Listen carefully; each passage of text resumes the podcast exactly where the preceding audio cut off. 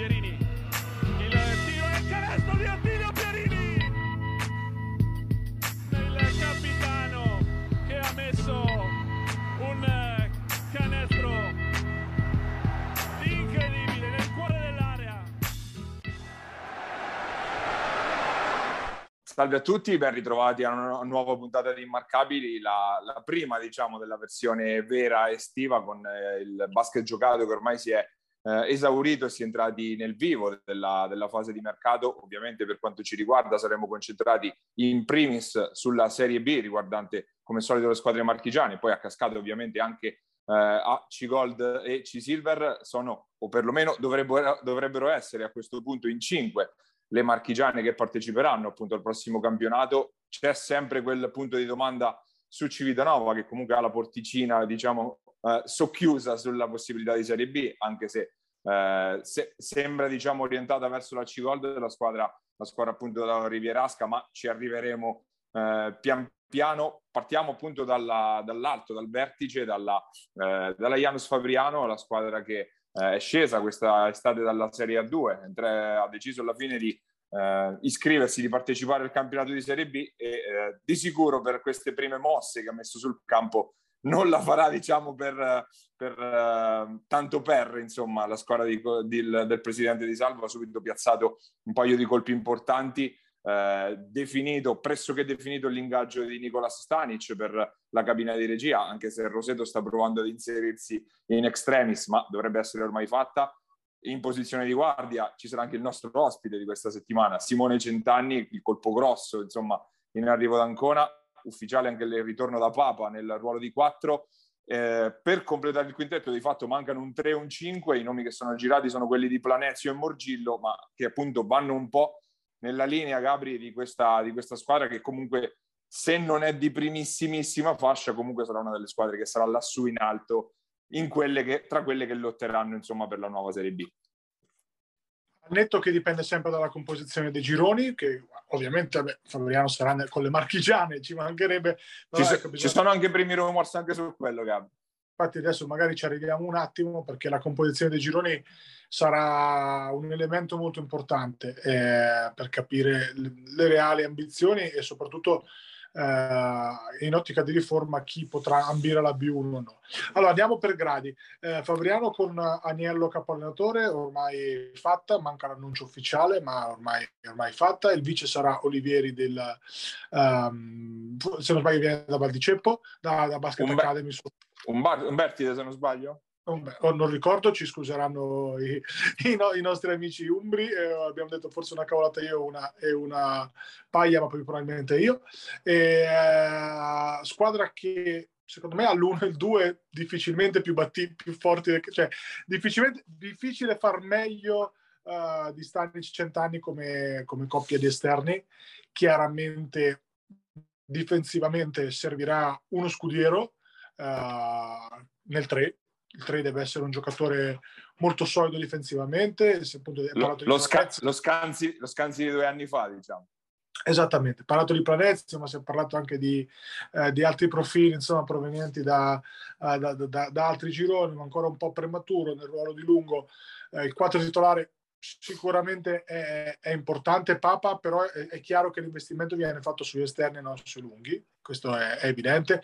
Sarà Janus con un budget eh, più molto molto non lo so, comunque inferiore rispetto a quello chiaramente che vinse la, eh, la Serie B paio, non più di un paio di anni fa, eh, però eh, non per questo mh, non si faranno le cose di, fatte bene. Di fatto, di fatto, Gabri, ne parlavamo la settimana scorsa, è passato un anno dalla vittoria della Serie B, non è passata una vita sembra passata un'eternità cestistica, in mezzo è successo di tutto, però la Janus è tornata in Serie B e lo farà con un ruolo di, di rilievo. Eh, un altro nome eh, per, per, il 5 poteva essere quello di Tiberti, comunque volevano un giocatore, vogliono un giocatore eh, abbastanza mobile, eh, oppure l'alternativa è Cassar, eh, un altro sarebbe un, un ritorno di, di, fiamma. Diciamo che Fabriano è sempre molto attenta a chi è che ha lasciato un buon ricordo eh, quando ha giocato, insomma. Ehm, e quindi Cassar potrebbe essere un altro, chiaramente ti condiziona difensivamente in maniera totalmente diversa, però vediamo, conoscendo Daniele, Daniele è uno che, a cui piace correre, a cui piace giocare con, con quintetti, insomma, abbastanza piccoli, Ecco perché la scelta di Papa come 4 che ad oggi dovrebbe essere titolare. Si era parlato di Broglie e Bedetti, Notifica Fabriano. Insomma, i nomi sono tanti. Il mercato è appena iniziato, per quanto già eh, poi parleremo, è, è, a pieno regime. Eh, dovrebbe rimanere Gulini come primo cambio del, del play, diciamo. Eh, la questione Re me la sono fatta spiegare proprio da, da Daniele quando si è sentito telefonicamente. Eh, praticamente Re ha accettato la Serie B eh, di Fiorenzuola prima che il presidente di Salvo eh, confermasse la Serie B a Fabriano. Quindi diciamo che lui era convinto che la Janus avrebbe fatto la C-Gold e per questo è andato in Serie B. Altri motivi non ce ne sono stati, sono una questione di, di tempismo. Sarà una Janus, una Janus relativamente corta, probabilmente ci sarà Caloglia come come quarto lungo, insomma, anche se magari il ragazzo potrebbe avere ambizioni diverse, però credo che possa far bene come quarto lungo eh, e quindi vediamo. Eh, una Janus comunque competitiva assolutamente battagliera, come battagliera dovrebbe essere comunque la nuova Luciana Mosconi Ancona, Ancona che comunque costretta a gioco forza a cambiare molto, abbiamo parlato già delle uscite eh, di Pozzetti di Centanni, ufficializzata anche quella di, eh, di Quarisa che comunque era già ventilata, di fatto si riparte eh, dal trio Panzini, Minoli, Giombini, con Giombini che è confermato nel ruolo di quattro titolare, Panzini e Minoli che si eh, divideranno i minuti in regia, eh, però c'è da, un po' da ricostruire, se non tutto, comunque una buona parte della squadra che comunque aveva fatto molto bene l'anno scorso. Il primo tassello è stato l'ingaggio di Medin da Senigallia e eh, eh ovviamente, visto il campionato che ha fatto, può essere, se si confermerà, sarà anche un upgrade rispetto comunque al Quarisa dell'ultimo anno. Ecco, diciamo il Bedin dell'anno scorso rispetto al Quarisa dell'anno scorso sicuramente un upgrade, poi c'è da vedere all'atto pratico come, come andranno le cose. Ovvio che c'è da rifare praticamente il reparto esterni, la coppia 2-3, eh, i nomi che sono girati sono quelli di Ciribeni e Carnovali, quindi comunque due profili diversi da chi c'era, ma comunque di eh, di alto respiro, quindi Ancona che comunque conferma le ambizioni di sicuramente stare nelle prime otto e poi vediamo insomma. Allora Paia, eh, che dire, mh, mm, t- tantissime cose su, su questa Ancona insomma che riparte dalla conferma del, perlomeno del capo allenatore è ancora non è arrivata quella di, di, di, Pancotto come assistente perché sappiamo essere probabilmente in uscita eh, quindi è un po' cambiato, se non naufragato il progetto completamente anconetano, è, è cambiato, cambiato per uh, vari, per, per motivi diversi, più o meno legati all'impegno lavorativo, più o meno legati a, a, all'impiego poi che è stato fatto in campo, come sicuramente eh, è, è, uno dei fattori, insomma, no? è ovvio che ci siano stati dei, dei, dei segnali importanti, specie sul finale del campionato. Quindi vediamo adesso cosa succede perché Uh, come ti posso dire, il gruppo anconetano secondo me ha fatto molto bene soprattutto nel unire, amalgamare una squadra e nel ancorare le proprie radici, eh, portando anche un buon numero di persone a palazzetto, specie nelle, nelle partite con Roseto. E adesso c'è da ricostruire un po' da capo. Eh, Cacace chiaramente non era preventivata come uscita, però quando ti chiama la Lega 2 vai.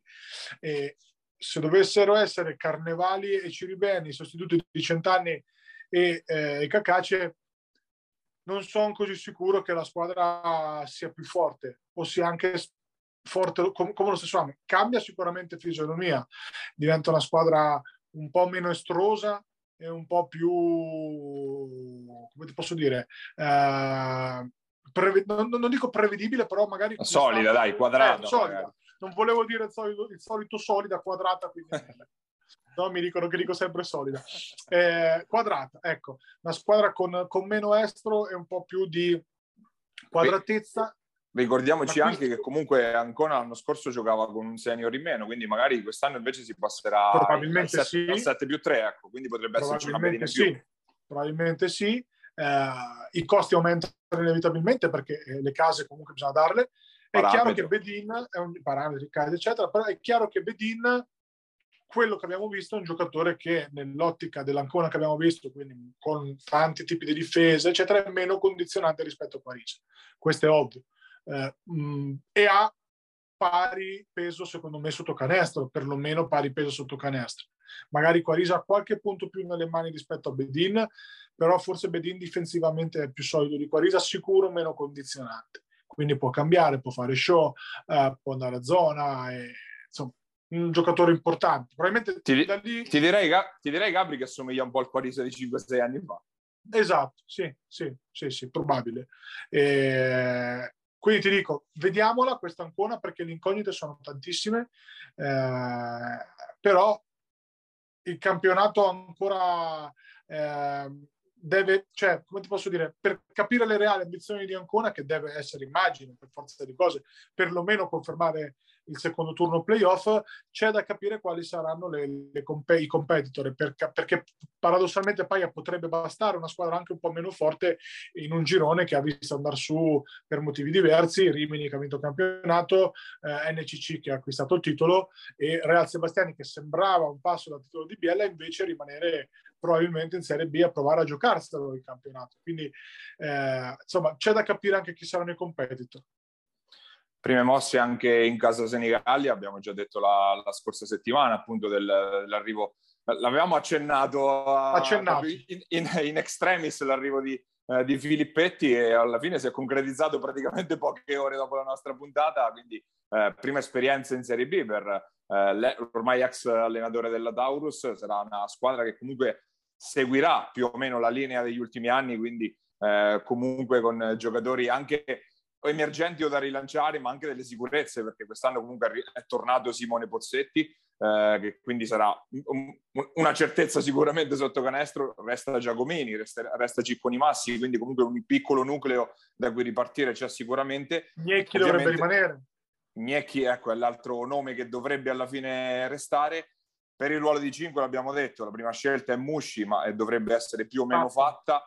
Ecco, le, per il ruolo di guardia eh, il nome forte è quello di Magrini, ma poi c'è da vedere se si va a concretizzare questa pista, che sarebbe comunque una altro che bella presa per, per, una squadra come la Golden Gas. L'altro nome che è circolato per gli esterni è quello del ritorno vicino a casa di Bocconcelli, che è comunque un giocatore che eh, ha iniziato a fare esperienza insomma, in giro per l'Italia, l'abbiamo visto con la maglia di Padova, insomma Senigallia che comunque eh, si, si, conferma, insomma, una di quelle nella fascia lì di mezzo, insomma, quelle che può provare a giocarsela magari al borderline tra, quel, tra la Serie B e il, il, il, nuovo campionato interregionale. A me Senigallia, allora, innanzitutto devo fare i complimenti e il bocca al lupo al mio amico Paolo Filippetti, una, una persona super che va a iscriversi eh, umanamente nella scia Uh, lasciata da Gabrielli, no? eh, quel tipo di persona lì, una persona umanamente super che crea molto rapporto con i giocatori, che sa gestire bene e sa dare tranquillità ed secondo me farà bene Paolo, anche se è la prima esperienza in Serie B, ma Senigallia con quel tipo di clima di proprietà, di dirigenza, eccetera, eh, ha tutto quello che serve per far bene. Ecco, quindi in bocca al lupo Paolino, sono molto contento se, se lo merita. Questa chiamata se l'è meritata, insomma, negli ultimi anni di grandissimo lavoro, di grandissimo lavoro alla Taurus, è stato un percorso di crescita reciproca. Eh, tornando al campo, per me rischia di essere anche meglio Senigallia rispetto all'anno scorso. Se, se fanno veramente Magrini eh, come guardia titolare, diciamo, secondo me rischia di essere meglio. Ecco, Musci come al posto di Bedin è ovvio che ha caratteristiche diverse, ma non lo conosciamo benissimo rispetto a Bedin, ma ci sta, cioè è quel tipo di giocatore solido, quadrato, eh, robusto, nel senso che incisivo, di peso, eh, può far bene, ti voglio dire, cioè difensivamente ha qualcosa in meno di Bedin, però forse ha qualche punto in più nelle mani.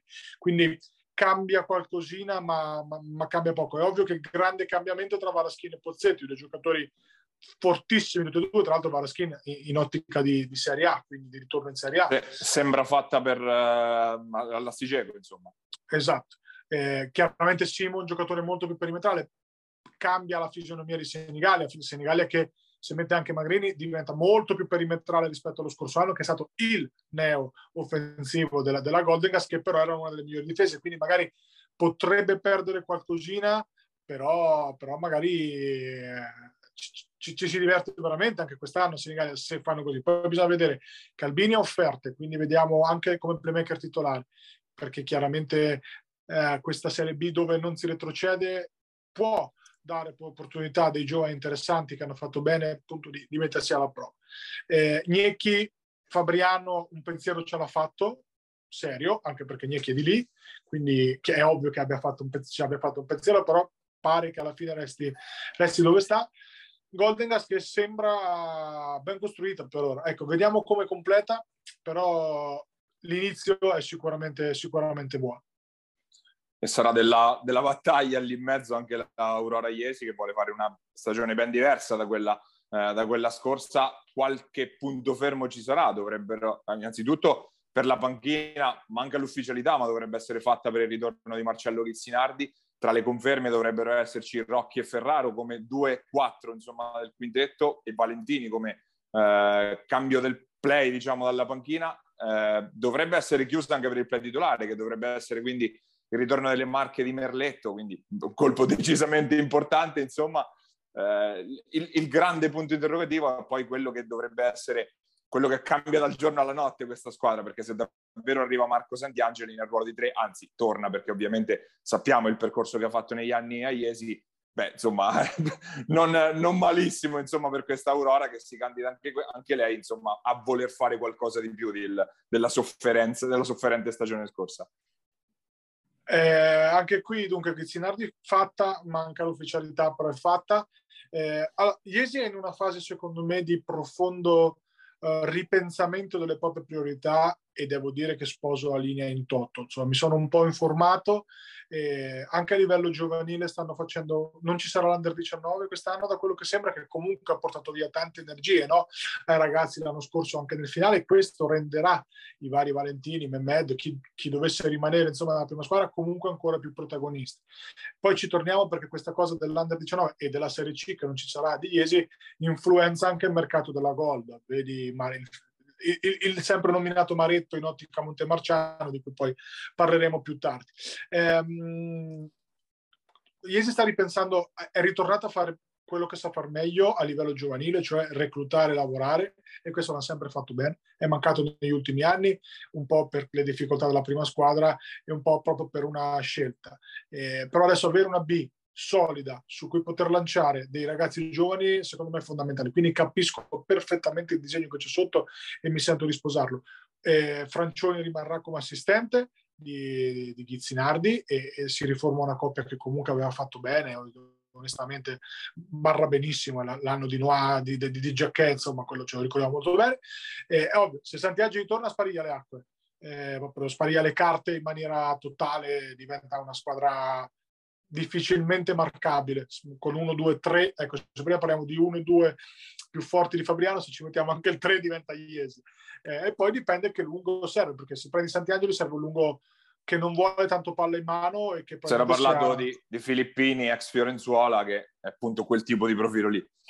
Esatto, serve un lungo alla Bedin, per intenderci, no? che rimbalzi, blocchi uh, e non voglia tanto palla in mano. Roll magari, perché poi eh, Santiangeli può giocare cinque ruoli in Serie B probabilmente, tra cui quello di playmaker. E diventa anche interessante vederlo, vederlo con palla in mano. È chiaro che un Aurora Iesi che vuole essere protagonista, l'ha detto lo stesso Altero in maniera molto chiara eh, a pubblico, tifosi e stampa, ed è, ed è giusto che sia così. Ripeto, un disegno che mi piace molto perché parte dal basso, parte da una visione a medio termine e che spesso manca. Ecco, e Iesi sembra aver trovato, secondo me, poi mi sbaglierò, la strada giusta. La quinta sorella quest'anno la, sarà la, la Alley Matelica che eh, comunque si sta un po' riordinando nel senso che prima sta fissando le, le, i punti da cui ripartire. Il primo ovviamente è eh, coach Lorenzo Cecchini, il secondo è il capitano Matteo Caroli che però quest'anno ovviamente avrà un ruolo un po' minore rispetto a quello dello scorso anno per forza di cose, dovrebbe restare anche Gabriele Mentonelli nel ruolo di cambio del playmaker, dovrebbe restare uno tra Vissani e Provvidenza, poi dipenderà anche dagli incastri, sempre comunque nel ruolo diciamo di completamento del reparto, del reparto esterni, però ancora non sono riusciti a, non sono usciti i veri nomi, grandi nomi, insomma, nel senso che comunque i sogni sembrano un po' svaniti, nel senso che Stanic si è accasato a Fabriano, Santiangeli si va accasando verso Iesi erano i due grandi veramente sogni appunto per l'Alley. Il primo nome che è girato per gli esterni è quello di Filippo Guerra che è reduce da una buonissima stagione eh, ad Empoli e che tornerebbe vicino casa perché comunque lui è di Gualdo Tadino eh, e può essere comunque un buon profilo, un giocatore che ha già esperienza comunque di buon, eh, di buon livello, però insomma è un po' più indietro la Vigor rispetto alle altre, anche perché è quella che ha finito più tardi di tutte.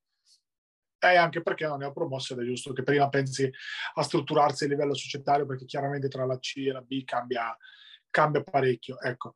Eh, io credo che tempo ci sia, che il mercato si possa fare anche con calma, insomma, eh, che difficile che una neopromossa, a meno che non abbia veramente tanti soldi, riesca ad attrarre profili come Vico, si era parlato, si parla ogni estate di Vico che possa tornare nelle Marche per motivi geografici e prima o poi magari tornerà. Difficile che, che una neopromossa possa attirare magari uno come Stanic, no? perché ha richieste chiaramente per, per vincere, ma questo è normale.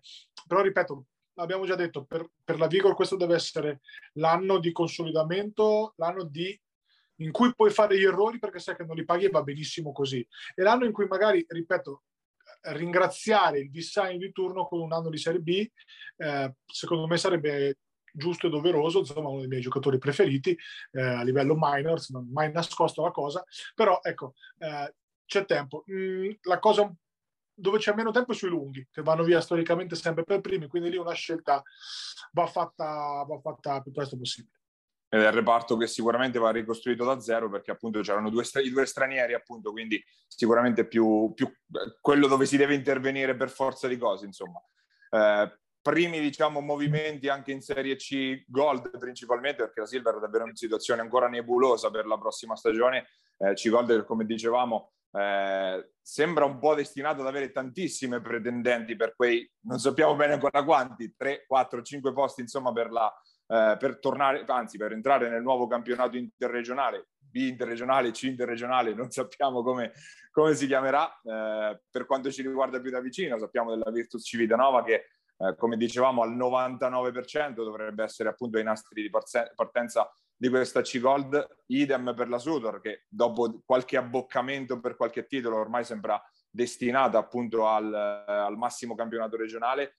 Si inizia a muovere anche Porto Recanati che eh, punta sulla riconferma di Valeiras e eh, dovrebbe vedere in uscita Riccardo Lupetti che sarà sicuramente un nome caldissimo se davvero uscirà sul mercato delle, de, della nostra zona diciamo eh, e potrebbe puntare sull'Autaro Fraga, il, l'argentino visto a Tolentino, per, per la sostituzione appunto di, eh, di, Lupetti, tra le altre, insomma, poi ovviamente ci sono i, i, ragazzi in uscita da Matelica che ovviamente hanno tanto mercato ovviamente a questo, a questo punto.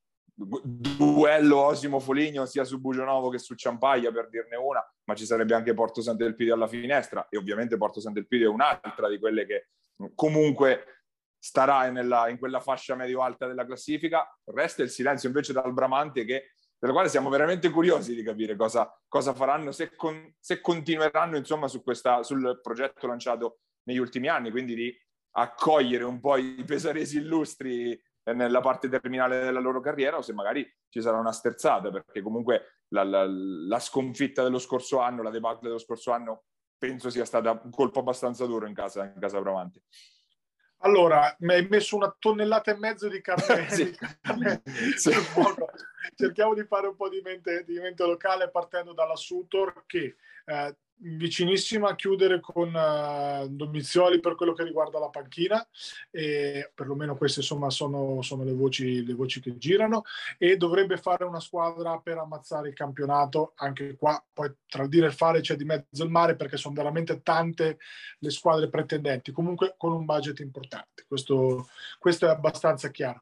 Uh, i nomi ancora presto anche perché notizia di oggi insomma Andrea Masini uh, la, la, la Sutor insomma, è uscita dal contratto e quindi cambierà qualcosina anche a livello, te, a livello societario.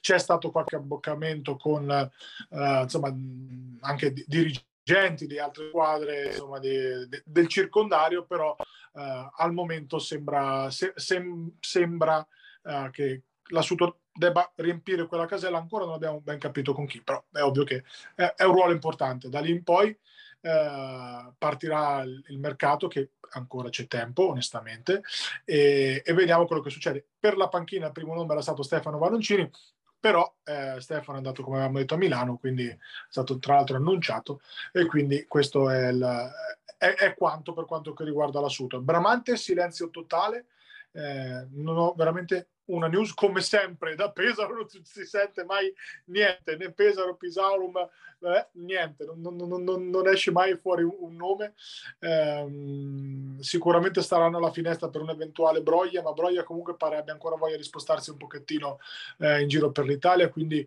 sembra un po' uscito da, dai radar però ancora c'è c'è qualcosa di, di nebuloso. E, Porto Ricanati su Falson, su Falson perché è un giocatore che per come abbiamo sentito anche Nicola la settimana scorsa può essere un giocatore che cambia 3-4 ruoli. Però diciamo no, non primissima scelta, nel senso che l'idea, mi pare di aver capito, sia Valeira Sfraga per gli stranieri. Poi ovvio, se ne salta uno, tra l'altro Felson che ieri ha segnato il canestro della vittoria sì. di Malta nella vittoria contro non mi ricordo sì, chi alle, me l'ha mandato di per piccoli stati me l'ha mandato 10 minuti fa Nicola esatto. sì, sì, l'ho, visto eh, allora. perché la sto, lo sto seguendo questa manifestazione mi piace un sacco perché c'è San Marino che è praticamente la squadra di C-Silver con qualche innesto ci sono Ugolini e Gioele Moretti di Faenza ecco, che partecipano a questa tipo l'altro giorno c'era questa sfida tra Liberty e che, che, marcava Chris Jones, che è il playmaker dell'Asvel, che è naturalizzato armeno, quindi sfide anche... È, è meraviglioso. Inciso,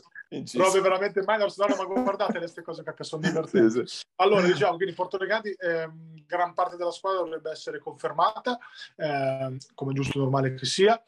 Eh, in uscita ci dovrebbe essere Attili, che comunque ha fatto bene, ma per fisicità e per quello che viene richiesto anche in termini di tempo eh, in una C-Gold di alto profilo potrebbe essere in uscita. Di Lupetti non ho le stesse conferme che tu, ma ci posso credere tranquillamente, nel senso che ci sta che Lupo sia in uscita da, da Porto Recanati.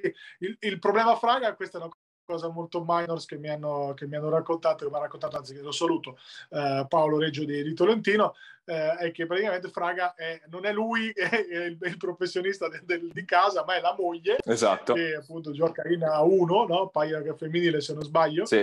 e quindi dipenderà più da dove si accasa lei che, che, che, che, da, che da, Fraga stesso. Ecco, quindi c'è, veramente c'è questa, questa, incognita. Ovvio che sia un nuovo mercato perché ha dominato in C-Silver e dominerebbe probabilmente anche in C-Gold. Uh, Osimo con, uh, abbiamo detto settimana scorsa, disciutto, ma ancora tutto tace, probabilmente si risolverà qualcosa nel finale. Ah, aggiungo, aggiungo, no, aggiungo, che è uscito Raimundo che si è accasato sì. a Valdiceppo. Valdiceppo che tra l'altro ha visto uscire Casuscelli che dovrebbe ritirarsi se a quanto pare e eh, prenderà Rat da Foligno, quindi si scatena anche il domino dei playmaker, Foligno appunto su Bucionovo per rimpiazzarlo, quindi si è scatenato un po' tutta questa linea. Di, l'abbiamo detto insieme esatto. al centro di origini, insieme e, all'altro lungo, mi pare oh, di origini nigeriane, però naturalizzato, non mi ricordo e cosa. Ti, e ti aggiungo che Assisi è in grave difficoltà, potrebbe anche non riscriversi, mi è arrivata questa, questa voce. Ah pensare che Assisi fino a pre-Covid ci raccontava Pippo Alessandri che addirittura avessero un, un progetto di crescita, però vedi, eh, purtroppo lo sport in Italia non è mai una cosa facile. Problemi anche legati al palazzetto, mi dicevano, costretti ad allenarsi due o tre volte a settimana ad orari improponibili, quindi anche quello è stata una, una, spinta, ma ancora non è ufficiale, però mi è arrivata questa voce di grande difficoltà da parte della Virtus Assisi e potrebbe essere interessata a Falconara che comunque ha un eventuale ripescaggio secondo me è sempre lì alla finestra. Uh, allora del vertice più o meno Civitanova abbiamo detto dovrebbe ripartire da coach Schiavi che da, dallo staff tecnico diciamo della Serie B retrocesso solo all'ultima partita e, e questo insomma è, è, è, una cosa importante perché nonostante eh, ci sia stata appunto una retrocessione per quanto abbastanza preventivabile, comunque è un segno di continuità non, non da poco, anche se una categoria diversa. E poi Paglia eh, si apre un po' il, l'altra che si è mossa chiaramente a Montemarciano, ecco, di cui avevamo accennato prima, che confermerà in blocco la squadra che ha vinto la, la C-Silva a partire da Leo in, uh, in panchina aggiungendo appunto Luini e un altro ragazzo um, lungo che adesso mi sfugge, ma me lo vado a rivedere mentre, nei miei appunti mentre, mentre parli tu, da appunto de, delle giovani di Iesi, e poi la, c'è l'incognita Maretto, Maretto che, eh, di cui abbiamo parlato spesso, è un gran bene, mm, potrebbe essere potenzialmente un crack anche per la C-Gold, eh, i buoni rapporti tra Presidente Simoncioni e Altero Lardinelli e l'interesse che ha appunto anche Altero per la formazione italiana, sappiamo no, che deve fare un tot di partite il giocatore e quest'anno non avendo l'Under 19 le può fare in C-Gold, que- se non sbaglio la regola dovrebbe essere questa, e appunto ecco, diventerebbe una Montemarciano piccolina perché Curzi, Luini, Schiavoni, eh, Savelli, diciamo mettiamo nel ruolo di 3-4 più adesso vado a controllarmi i ragazzi di Iesi che, che dovrebbe essere in orbita a Montemarciano, eh, però ecco Montemarciano che nel segno della continuità, ma aggiungo anche giustamente in un campionato come qua in cui non, si, non ci sono retrocessioni, non ci, comunque c'è una divisione sostanzialmente, uno split, ecco. Altro direi che non si è mosso, no Paianci Gold? No, mancherebbe, non abbiamo nominato soltanto San Benedetto, ma non, è, non abbiamo news al riguardo. Penso che si muoveranno come nelle, negli ultimi anni, quando già il mercato sarà un po' più in Tranne fase. Di in fase... Roncarolo in panchina, questo non so se dovrebbe, lo ricordo, sì. ma eh, sì, me lo dà per certo, quindi eh, dovrebbe prenderla lui. La squadra che sarà molto incentrata su quel gruppettino molto, molto interessante no? che ha fatto la, la Serie D a Grottamari, vari di Paolo, Merlini e compagnia cantante. Per, prima di chiudere faccio un passo indietro alla Serie B perché appunto eh, sono iniziati anche i primissimi rumors sul girone che potrebbe eh, riguardare le marchigiane. Pare che stia girando una prima bozza con le marche che sarebbero inserite, to- perderebbero l'Emilia e a- aggiungerebbero la Puglia, diciamo. Quindi un girone che vedrebbe la costa medio-bassa del, eh, dell'Adriatico con eh, l'Abruzzo, parte del Lazio e c'è da vedere quale parte del Lazio perché se c'è la Real Sebastiani di mezzo insomma è una questione di non poco conto. E appunto eh, la, la, Puglia che andrebbe a sostituire l'Emilia Romagna, viaggi un po' più lunghi, forse a livello tecnico come se eh, dovesse restare un po' quello che è successo quest'anno, un pelino meglio insomma per, per le nostre, però ecco primissima bozza, quindi può succedere di tutto. Fino a un certo un punto, diciamo. perché bisogna vedere, insomma, comunque le varie bisceglie sono sempre rognosette. Ruvo soprattutto, Ruvo, molto ambiziosa. Rognosissima, eh, capito? Quindi paradossalmente secondo me se rimaneva uguale il girone era meglio, perché comunque due sono già andate su, sai che Rosetto e Rieti si, si, vanno a giocare eventualmente al primo posto, ma da lì in poi vale tutto. Eh, ci scuseranno gli amici della C-Silver se non affrontiamo il discorso, ma è tutto fermo perché giustamente anche le società stanno cercando di capire se valga la pena fare la, C-Silver, perché il problema reale è questo, parliamone chiaramente, insomma, eh, se dovesse essere le, le, che per la, l'eventuale C unica ce ne vanno in due o tre e tutte le altre in Serie D, secondo me la Silver è un campionato che rischia a partire quest'anno e quindi io credo che si dovrà intervenire. Però ecco, chiaramente finché non c'è una delibera che arriverà verosimilmente dopo la metà di luglio, anche tutto il discorso legato alla G-Silver quest'anno è un pochettino più indietro, eh, però appena avremo aggiornamenti ve li, ve li daremo, insomma, con, con, piacere.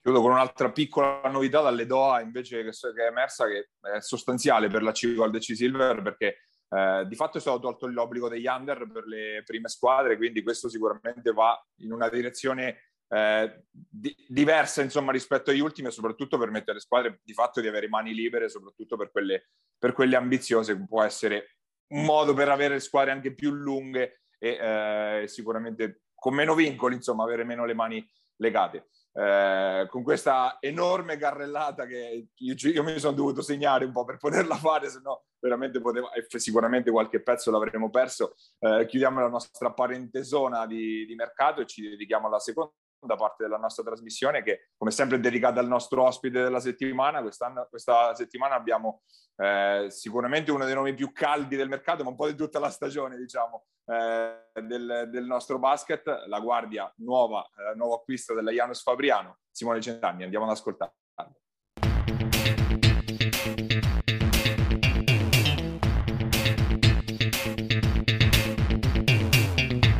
Il nostro ospite questa settimana abbiamo la nuova guardia della Risto Pro Fabriano, Simone Centanni. Innanzitutto grazie per aver accettato il nostro invito. Grazie a voi ragazzi, piacere ritornare. Beh, parti, partirei dalla fine, quindi dalla, dalla notizia ultima, appunto il, il, fatto che ti sei accasato a Fabriano. Eh, innanzitutto le motivazioni della scelta di Fabriano e quali ambizioni avete per la, per la stagione che verrà. Ah, guarda, io una volta deciso che non sarei rimasto al campetto, questa decisione è maturata non da giorno all'altro, erano parecchi mesi che la situazione era critica, eh, c'erano dei problemi evidenti col, con lo staff tecnico e avevo già informato la dirigenza che non, non era mia intenzione continuare il rapporto nonostante un anno di contratto ancora. E è quello che alla fine è successo. E detto questo, eh, la mia situazione familiare mi imponeva di, di, restare delle marche se era possibile. E Fabiano si è fatto sentire subito. Sinceramente, guarda, ti dico la verità, non me l'aspettavo. Sono veramente molto contento di, di andare a giocare per la Janus, anche perché eh, vuol dire che ancora qualcosa su un campo da basket sono capace. Mi sembrava che quest'anno ero diventato scarso all'improvviso, invece non è che mi ha chiamato il Tolentino, con tutto rispetto per il Tolentino. Eh, massimo rispetto per Tolentino. Massimo rispetto, però ecco, ha chiamato una squadra con un certo blasone. Mi ha fatto molto molto piacere. Eh, appunto, come hai detto, uscivi da, una, da quattro stagioni, se non sbaglio, alla Lagona, al campetto, ruolo da capitano, un po' da bandiera poi di tutta la, la realtà. L'hai sfiorato il discorso, non ha funzionato col, col, con lo staff tecnico quest'anno, ma ci approfondisci un po' il discorso? Senti, allora io cioè, sono molto diretto, tanto qualcuno fa finta di niente, ma la verità era che non c'era feeling con, eh, con il coach. Eh, abbiamo parlato in modo diverso eh, e nonostante lui mi dicesse che non, è, non mi trattava in maniera diversa rispetto a, al resto, agli altri giocatori, diciamo, Invece secondo me, anzi secondo chiunque ha visto, era qualsiasi cosa succedeva, se, eh, se ero io in mezzo era diverso. Non, eh, non so per quale motivazione. Probabilmente il principio di base, anzi sicuramente era che non so il suo prototipo giocatore ideale. Basta parlare chiaro e, e dire guarda, ho altri tipi di giocatori in mente. Io mi sarei fatto la parte anche all'inizio dell'anno se ne avessero detto, anche perché stavo incontrati all'inizio dell'anno prima di cominciare. Io senza contratto, lui già firmato, quindi c'era la possibilità anche di dire guarda, non, non funzionerebbe. E invece abbiamo fatto una chiacchierata, c'erano successe delle cose a canati, ma dieci anni fa ci siamo chiariti sembrava che si potesse fare. Invece andava avanti quei mesi e non è andata. Eh, succede, eh? non è che devo andare d'accordo con tutti, ma succede. Senza dispiaciuto per come è finita perché ci tenevo a fare i playoff in maniera diversa rispetto a come l'ho fatti, anche perché uno si allena tutto l'anno, tutta l'estate, anche io mi alleno per, per arrivare a quel momento invece è andata come è andata.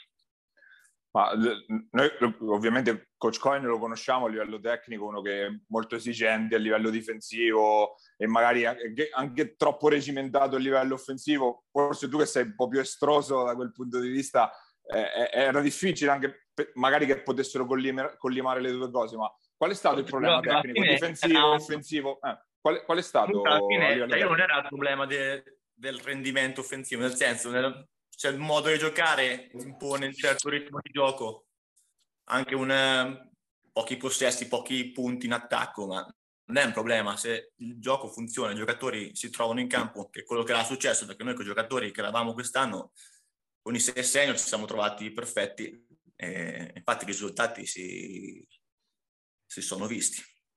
Però io ho avuto sempre l'impressione che, che non fosse importante come giocatore. Cioè, se ci fosse stato o non ci fosse stato, per, per lui sarebbe stata la stessa cosa. Si era battuto molto l'estate scorsa, ma anche durante l'anno, su questa idea del progetto dorico, comunque legato a tanti ragazzi, anche alla dirigenza ovviamente tutta targata Ancona, diciamo, si è smorzato un bel po', no? un po', però sinceramente eh, è difficile, dopo di anche vedere come va l'anno, come adesso vedi anche per esempio anche Pozzetti che è l'altro giocatore che se n'è andato, comunque ha problemi lavorativi che devono combaciare comunque per fare una Serie B, per fare la Serie B con Cone che è un allenatore molto esigente, pretende la gente professionista che, che si allena tutti i giorni, quindi eh, se non c'è un, una collaborazione tra dirigenza e staff, se non sono d'accordo su tutta la linea, è difficile mantenere sempre questo nucleo di bianconetani, perché tanto ognuno ha le sue esigenze. Infatti eh, già abbiamo perso due elementi dei quattro che eravamo l'anno scorso. E sarebbe stato interessante continuare con questo nucleo di, di, squadra, visto che l'anno scorso siamo arrivati a praticamente mezza partita da, da andare in finale. Eh, sarebbe stato molto interessante fare l'altro anno, però purtroppo è andata così. Gabri. Ma allora, Simo, io voglio capire, eh, voglio parlare un pochettino di campo. Eh, chiaramente quest'anno ti abbiamo visto utilizzato in maniera diversa, ti abbiamo visto utilizzato spesso anche, non ti dico da specialista difensivo, ma comunque con un ruolo eh, importante anche in difesa.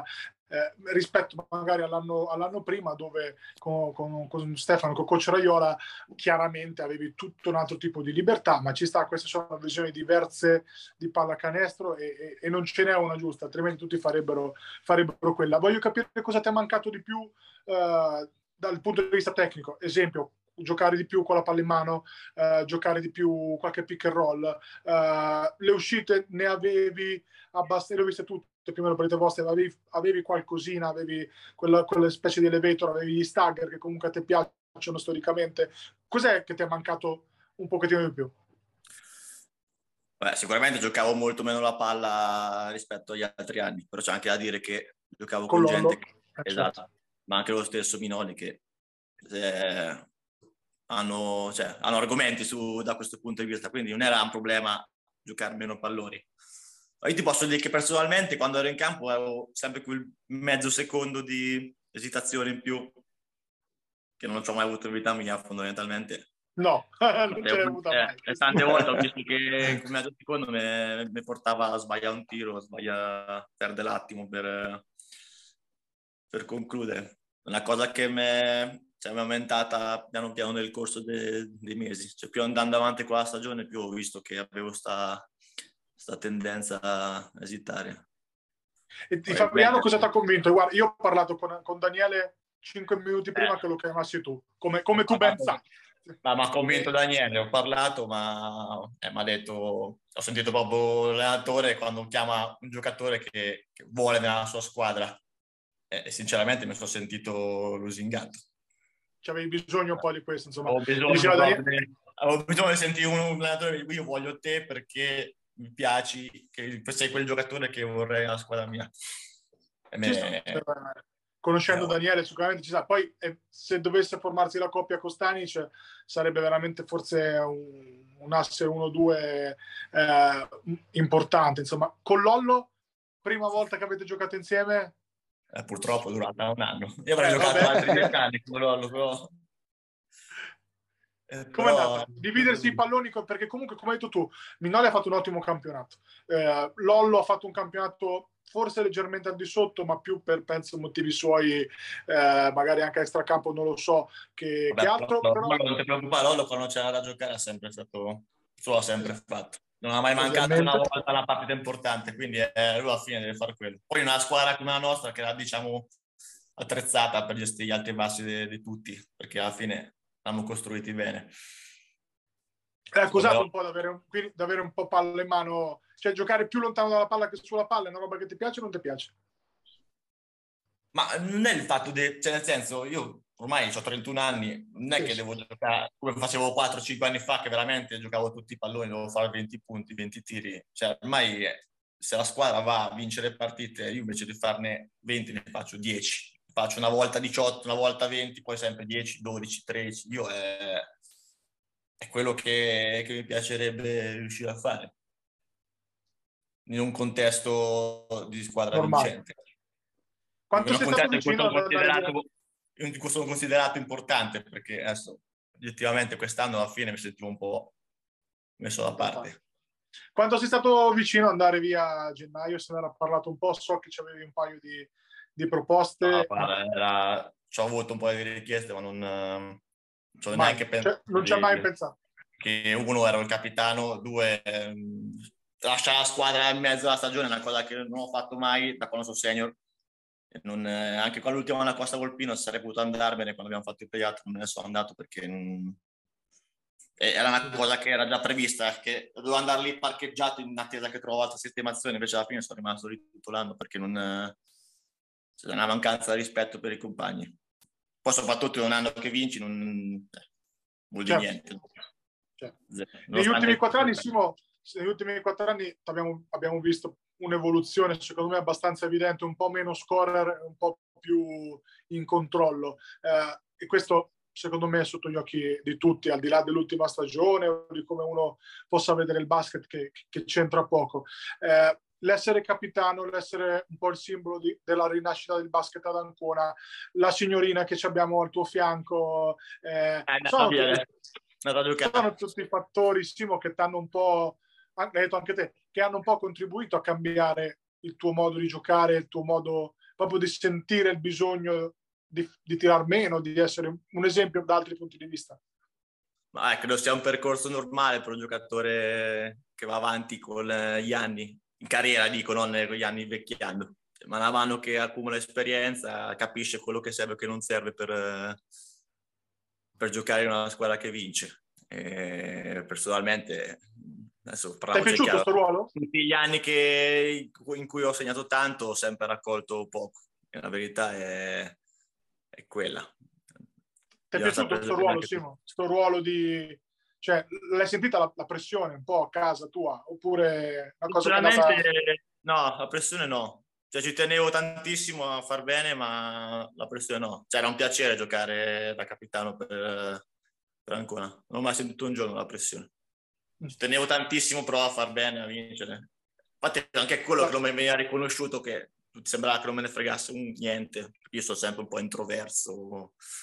Allora, questo siete, eh, parli poco, beh, risaputo. Parlo poco, eh, allora capito, facciamo passare come quello che pensava solo ai, ai, ai, propri cazzi, alle statistiche, una cosa che non è assolutamente vera, perché io quando gioco gioco per vincere. Se serve fare 0 su 20 faccio 0 su 20, se serve che non tiro mai, non tiro mai, come è successo ampiamente più di una volta quest'anno. Ho fatto partite anche da 1 su 16 quanto ho fatto, partite che ho fatto tre tiri, perché la partita lo imponeva. Io mi certo. sembra che da questo punto di vista. Nonostante tutto quello che si è detto, io cioè, mi sembra di aver avuto atteggiamenti osceni in campo, di, di giocare contro non si sa chi. Eh, io ho giocato sempre per vincere, punto.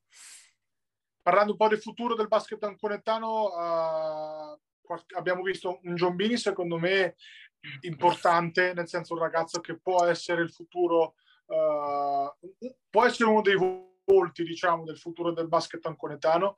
Eh, come vedi in generale il progresso del campetto, quello che manca magari per diventare realmente una società che può ambire alla Serie A e come vedi eh, le basi sotto, cioè se c'è un buon un movimento che, che, dia anche della qualità, che possa dare dei ricambi, il nuovo Centanni piuttosto che il nuovo Panzini, piuttosto che il nuovo eh, Pozzetti, ecco, cioè come vedi un po' il basket anconetano a 360 gradi. Una cosa che mi ha sempre stupito da quando sono tornato a, al campetto è che per fare allenamento ogni volta sapevo magari ragazzini dei giovanili era sempre un problema trovare un ragazzetto che venisse a fare allenamento e io questa cosa mi ha sempre lasciato di stucco perché ricordavo quando ero ragazzino io mi allenavo anche tre volte al giorno delle volte perché fuori di fare con eh, sia con la prima squadra che con il mio gruppo castravo tutto. Invece, sinceramente, non vedo sto, sta voglia di, di mettersi in gioco. C'è questa felicità di andare nella prima squadra. La prima squadra dovrebbe essere l'obiettivo per ogni ragazzo che comincia a giocare a pallacanestro, diciamo. Nelle giovanili l'obiettivo è arrivare, l'obiettivo è formare i ragazzi per, se sono bravi, diventare un bacino per la Serie B o eventualmente se non ci arrivano comunque diventare giocatori, ecco, invece non vedo sta, sta felicità di, di giocare per, per, la prima squadra, anzi, mi sembra che sia proprio un, un obbligo, la gente obbligata che va, che viene a fare allenamento con noi. E questa è una cosa che non, non ho mai capito. Per quanto riguarda il campetto, eh, esatto. eh, il campetto... punto di vista societario e, anche di circondario, ti voglio dire, di, del, del, pubblico, dell'interesse che comunque c'è stato alla fine, specie nel finale. No, sinceramente il pubblico è un problema da sempre dell'Incona che la gente si appassiona poco a, a pallacanestro. Solo quando facciamo grandi risultati verso al playoff come quest'anno un po' di gente è arrivata in più, ma è sempre, come posso dire, occasionale. Non, non, non abbiamo un bacino solido su cui appoggiare.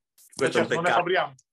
È un peccato perché comunque eh, stiamo cercando di fare qualcosa. Masso dovrebbe essere, dovremmo consolidarci un minimo di programmazione. Secondo me era importantissimo quest'anno dare continuità alla squadra, per esempio, che invece si è praticamente sfaldata.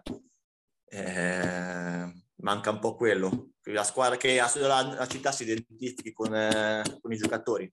E quest'anno c'era la possibilità di confermare in blocco la, la squadra, e purtroppo per un motivo o per un altro non è stato possibile.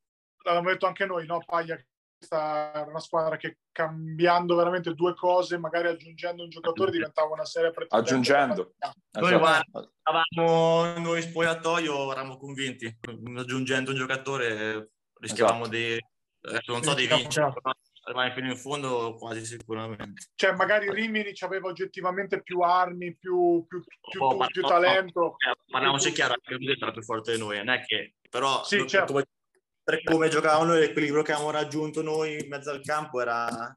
Noi eravamo tosti per tutti, eh. anche Rosetta ha fatto fatica perché adesso gara 4, se non andiamo tre volte contro il piede di là, se facciamo un canestro, la vinciamo pure quella. Poi andiamo a fare gara 5, dopo gara 5 è sempre una partita secca di tutto. Cioè, abbiamo rischiato anche così. Eh, eh beh, sarebbe stato interessante fare un altro anno, sì.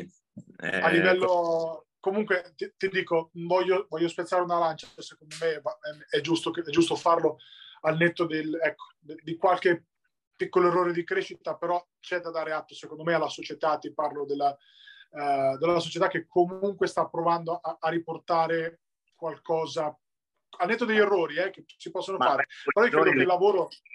Li fanno tutti, certo, lo esatto. sforzo che fanno è, è, è incommiabile. Comunque anche a livello ti voglio dire, no, uh, credo che si sia lavorato bene ogni anno, si sia fatto il passo lungo quanto la gamba, eh, poi ovvio che dagli errori bisogna imparare, quindi, eh, però ogni anno questa squadra è un altro migliorato. Sarà difficile l'anno prossimo, ne parliamo, ne parliamo in puntata, far meglio uh, perché, perché la finale, sì. esatto, far, far, meglio la finale. Magari ci saranno meno pretendenti, però... Un po' ingarbugliata anche, non è così semplice perché arrivassi quinto come l'anno scorso vai a fare pre-out, quindi un, eh, è, un po', è, un po', è un po' diversa sì, la, la, la situazione. Paglia. Ah, ehm, avete detto talmente tante cose, io solo una notazione, nel senso che mi ha fatto specie ascoltando di Simone sentirti parlare di noi ancora, no? parlando di Ancona, quindi quello eh, fa sentire quando è, quando è radicata, ecco, l'abitudine. Eh, quindi ti chiedo solo, solo una, una cosa, tieni aperta una porta per il futuro al ritorno? Sì, non si chiude mai la porta di casa, quella è la casa mia. Adesso, eh, quello che è successo è successo, non, dico mai no a prescindere io. Ma ti ringrazio. No, ah, comunque sì. tutto si può dire, uh, insomma, si è detto, si è scritto, si è parlato, si è chiacchierato, però io credo che eh, tutto si possa dire tranne che Simone non sia stato a un esempio, comunque i tanti ragazzini che sono venuti anche a vedere, l'abbiamo visto nelle finali, eh, Simone, Lorenzo, Simone Poz sono stati proprio nettamente l'esempio, quindi sicuramente quello che è, è impossibile criticare di Simone è la, la professionalità e l'impegno che, che, ci ha messo no? in questi quattro anni. Non parlo dell'ultimo che mi interessa a zero e, e, questo penso che sia sotto gli occhi di tutti. Poi alcune stagioni vanno bene, altre male, cambia poco. E, e, la, e il fatto che... Eh, che c'avevo... Sì, sì. Questo, mm-hmm. questo abbiamo, cioè, chi è che ha visto le partite, chi è che sia a casa, che, che, che sui social, voglio dire, comunque era uno dei beniamini, era, era, palese. Poi, come dici tu, le cose cambiano, possono cambiare, però eh, io credo che ecco, vada dato atto a Simone di aver chiuso comunque una parentesi importante, di aver magari anche gettato le basi per un senso d'appartenenza collettivo che, parlo da un conetano, debba essere il punto su cui ripartire proprio per, per, creare quel qualcosina in più, al di là che quest'anno ci siano magari due giocatori da ancora in meno, ma chi se ne frega. Comunque bisogna, bisogna costruire da lì eh, al netto de- degli errori, al netto dei campanilismi, al netto di tutte quelle cose che secondo me nel basket ci stanno, però ecco, l'atteggiamento che ci ha avuto Simone penso sia abbastanza inequivocabile e questo, questo, va dato atto, come va dato atto secondo me alla società di aver lavorato bene in questi, in questi quattro anni. Poi il resto è basket, no? quindi alla fine è giusto che Simo dica deve tornare perché a tutti piacerebbe vederlo tornare. Cioè, si, si parla che eh, Durant torni a Golden State dopo i danni che ha fatto, più grande se non può tornare Simone insomma, a, a, casa sua. Questo è anche un po' l'augurio che mi faccio io, Lanconetano, per, per chiudere romanticamente l'intervista. Vedremo, dai.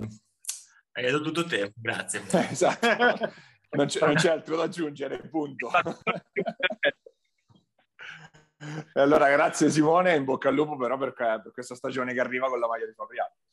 Grazie a voi. Ciao Simo, ciao, Simo. saluta ciao. la signorina e tutti quanti. Ciao ciao ciao ciao.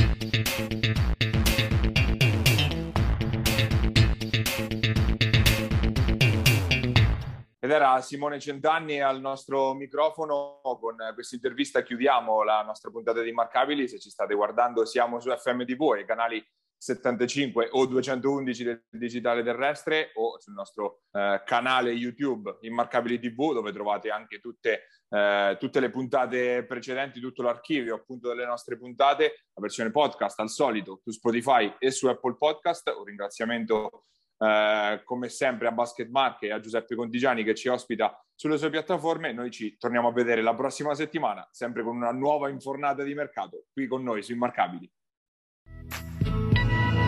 Pierini. Il tiro il canestro di Attilio